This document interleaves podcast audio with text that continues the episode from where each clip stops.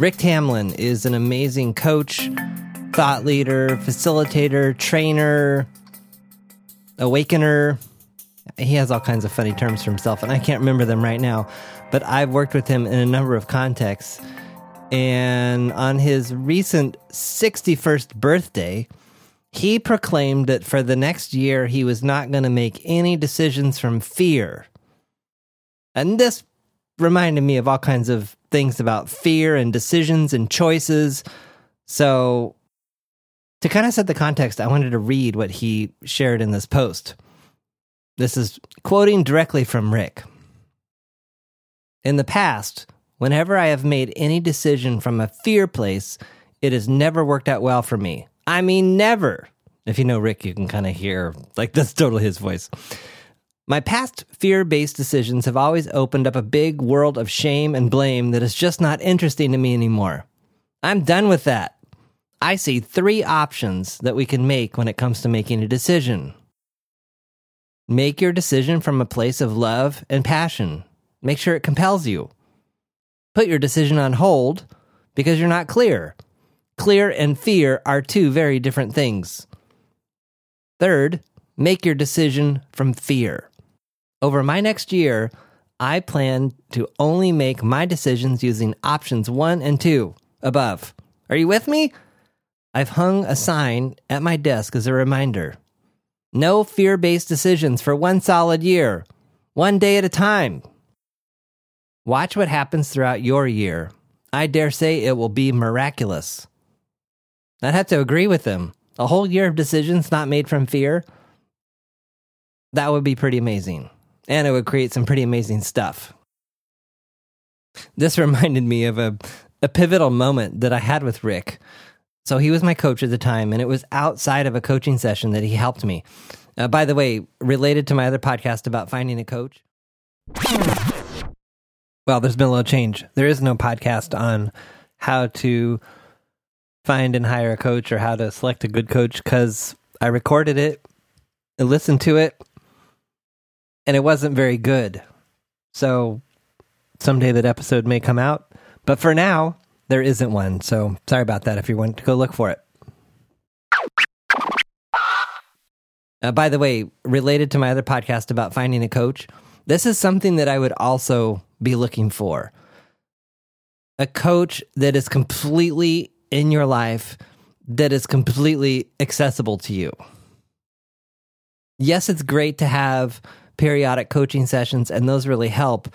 But what I have seen, I don't want to say it helps more, it helps in a different and more powerful way, is to help you in the moment or to help you when you're stuck.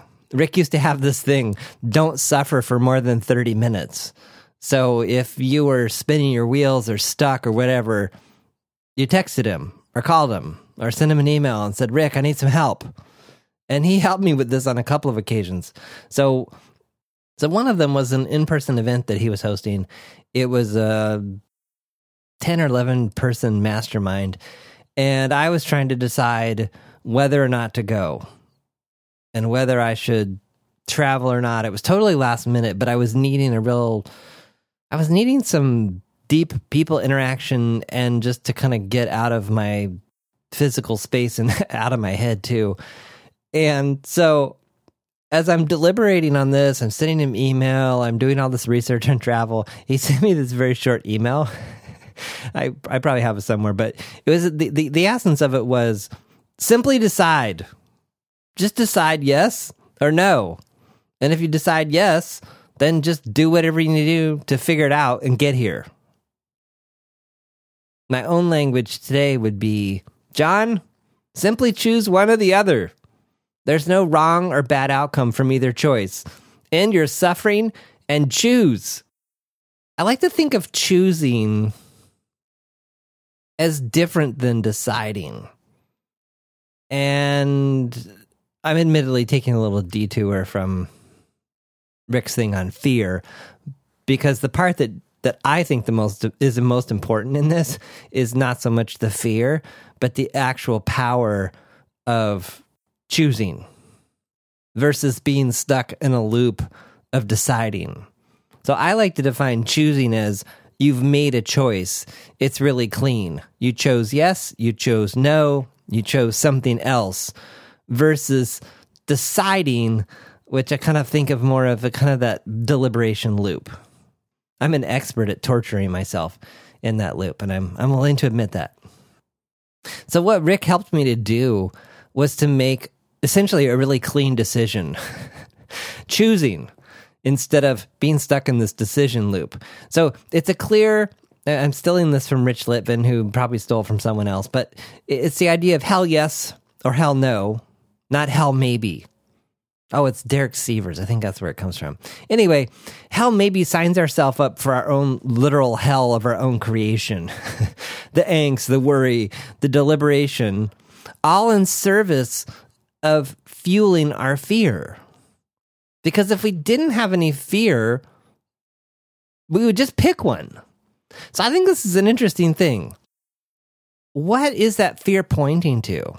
Usually there's several layers to be peeled back. But I think the first place to start is is there a right or a wrong outcome from my choice?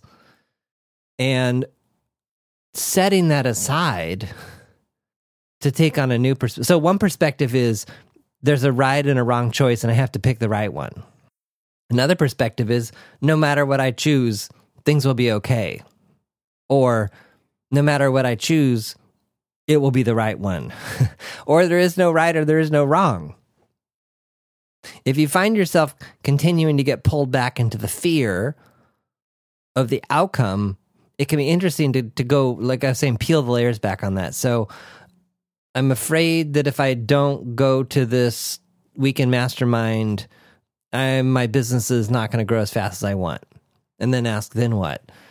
And if that doesn't happen, then I'm not going to make as much money. And then what? Well, then I will have to spend my savings. And then what? Well, I'll spend my savings and then I won't have any savings. And then what? I'll lose my house and I'll have to live in my car. And then what? you just go on and on. And you can, t- at a certain point, you can kind of feel the ridiculous, ridiculousness level start to set in and then you know you've reached a place that the chances of you reaching, while maybe possible, are not probable. After peeling back the layers, my suggestion is simply to move on. Now, I know it's not always that easy to do, but my experience is the longer and longer we wallow in negative feelings and emotions, especially fear, we, we don't we don't tend to make any more progress. We we tend to just be stuck there. So one way to move past it is just not to take it very seriously. Is this always easy to do? No, it's not. So another principle or another technique that I've been tapping into as it relates to choosing is the idea of desire. So, what am I really desiring? And I'm stealing this from Gary Mahler, and, and it's this saying that he has that I have mostly embraced. It sounds a little shady. and I wouldn't say I live at 100%, but I have found it to be very powerful when making some recent decisions. So here's what it, here's how it goes. I only do what I want let that sink in. I only do what I want. What if for the rest of today, you only did what you wanted to? And then the second part is, and I don't do what I don't want to do, even if it will get me what I want. So the first part is about getting really clear about what is the desire. The second part is about being brutally honest. In other words, I'm not going to do something that's in conflict with what I want, even if it will get me what I want. So, what is it that you're really desiring? For some of us, this area of our lives is completely closed off and is just stone cold dead. Um, maybe you have a background in a religion that said, you know, certain desires are bad or wrong or evil. And I'm not saying that all the desires that we have uh, service or that they're a good idea, but I think they can all they can be pointers to what's important to us or what we're wanting more of in our lives. If you are desiring another person and you're in a committed relationship, acting on that desire is probably not beneficial to you. but it might point to something that you're really wanting. And so, my, what might that be? Maybe you want more intimacy, connection, love, etc. And I also believe that when it comes to human needs, there's more than one way to get that need met. It could mean speaking up to your partner to tell them more of what you need. And could there be fear connected to that? Absolutely. But it could start with choosing to have a better relationship. The other thing that I would add to this notion of doing what you want, it's a moment by moment thing. It's not a forever thing. And I, I think my uh, friends that see things as very one, very either one or the other, um,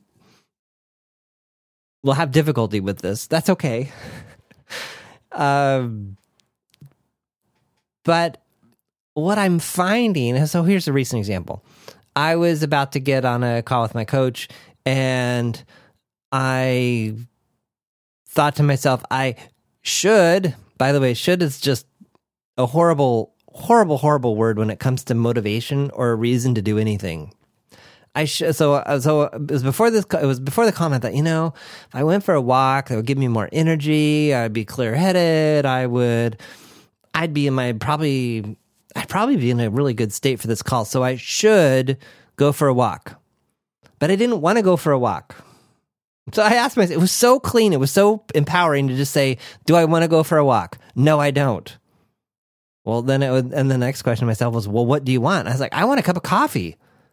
Oh, but you know, you already had a cup of coffee today and, you know, all the gremlins and junk in my head. And I was like, wait, what do I want? I want a cup of coffee.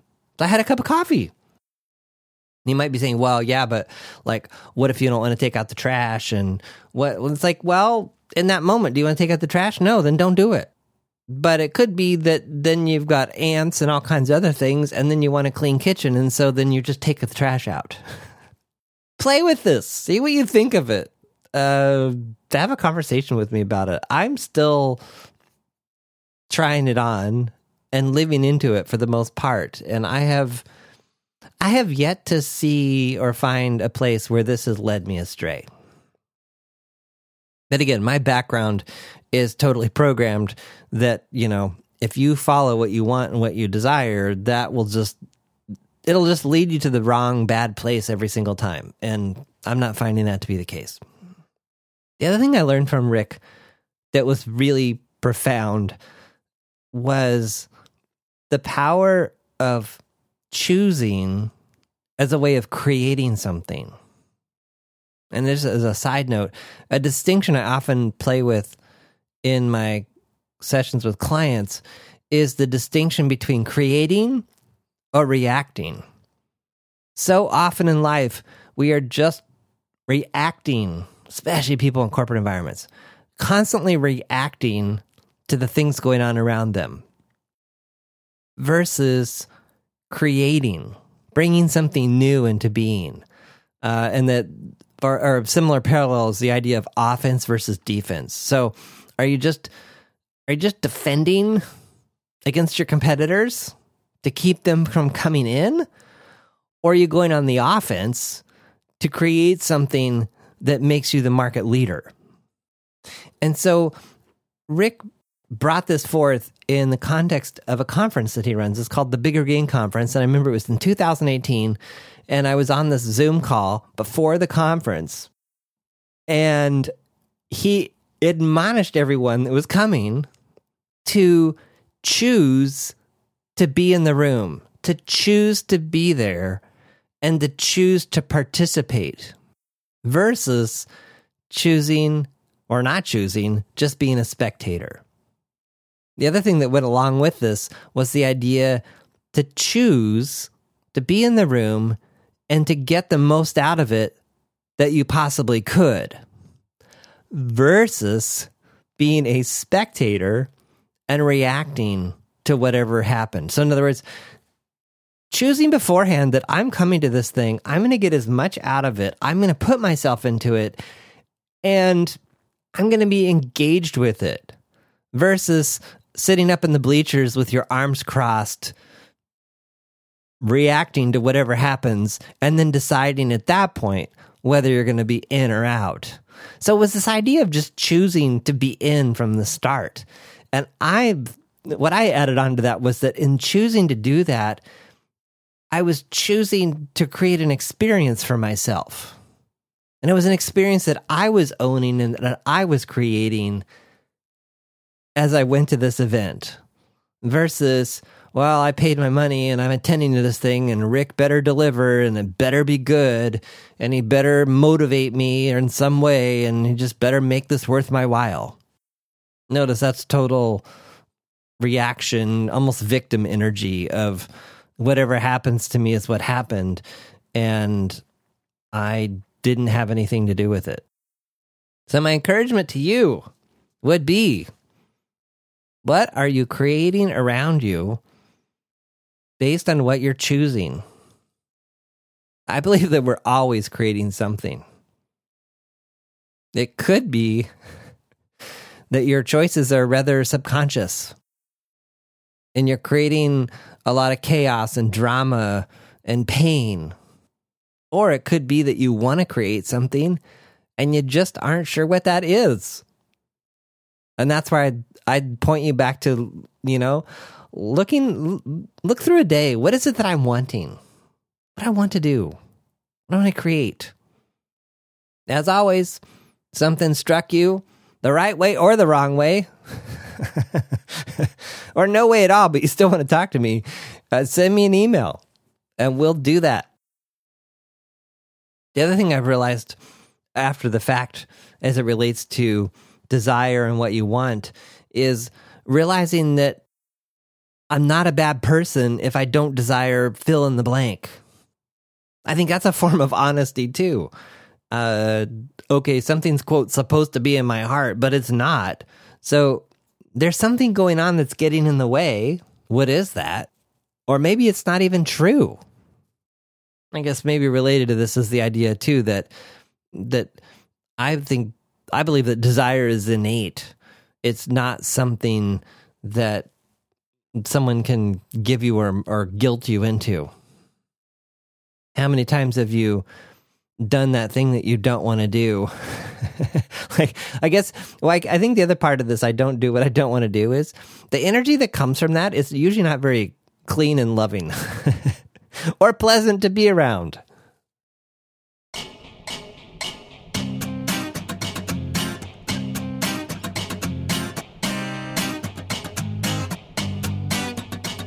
Thanks for listening to The John Poelstra Show. Notes, links, and all that other good stuff for this episode are at johnpoelstra.com slash podcast. Send your questions, ideas, or a simple hello to podcast at johnpoelstra.com. Want to stay up to date on new episodes and receive notifications of upcoming events? Register your email address at johnpoelstra.com slash updates.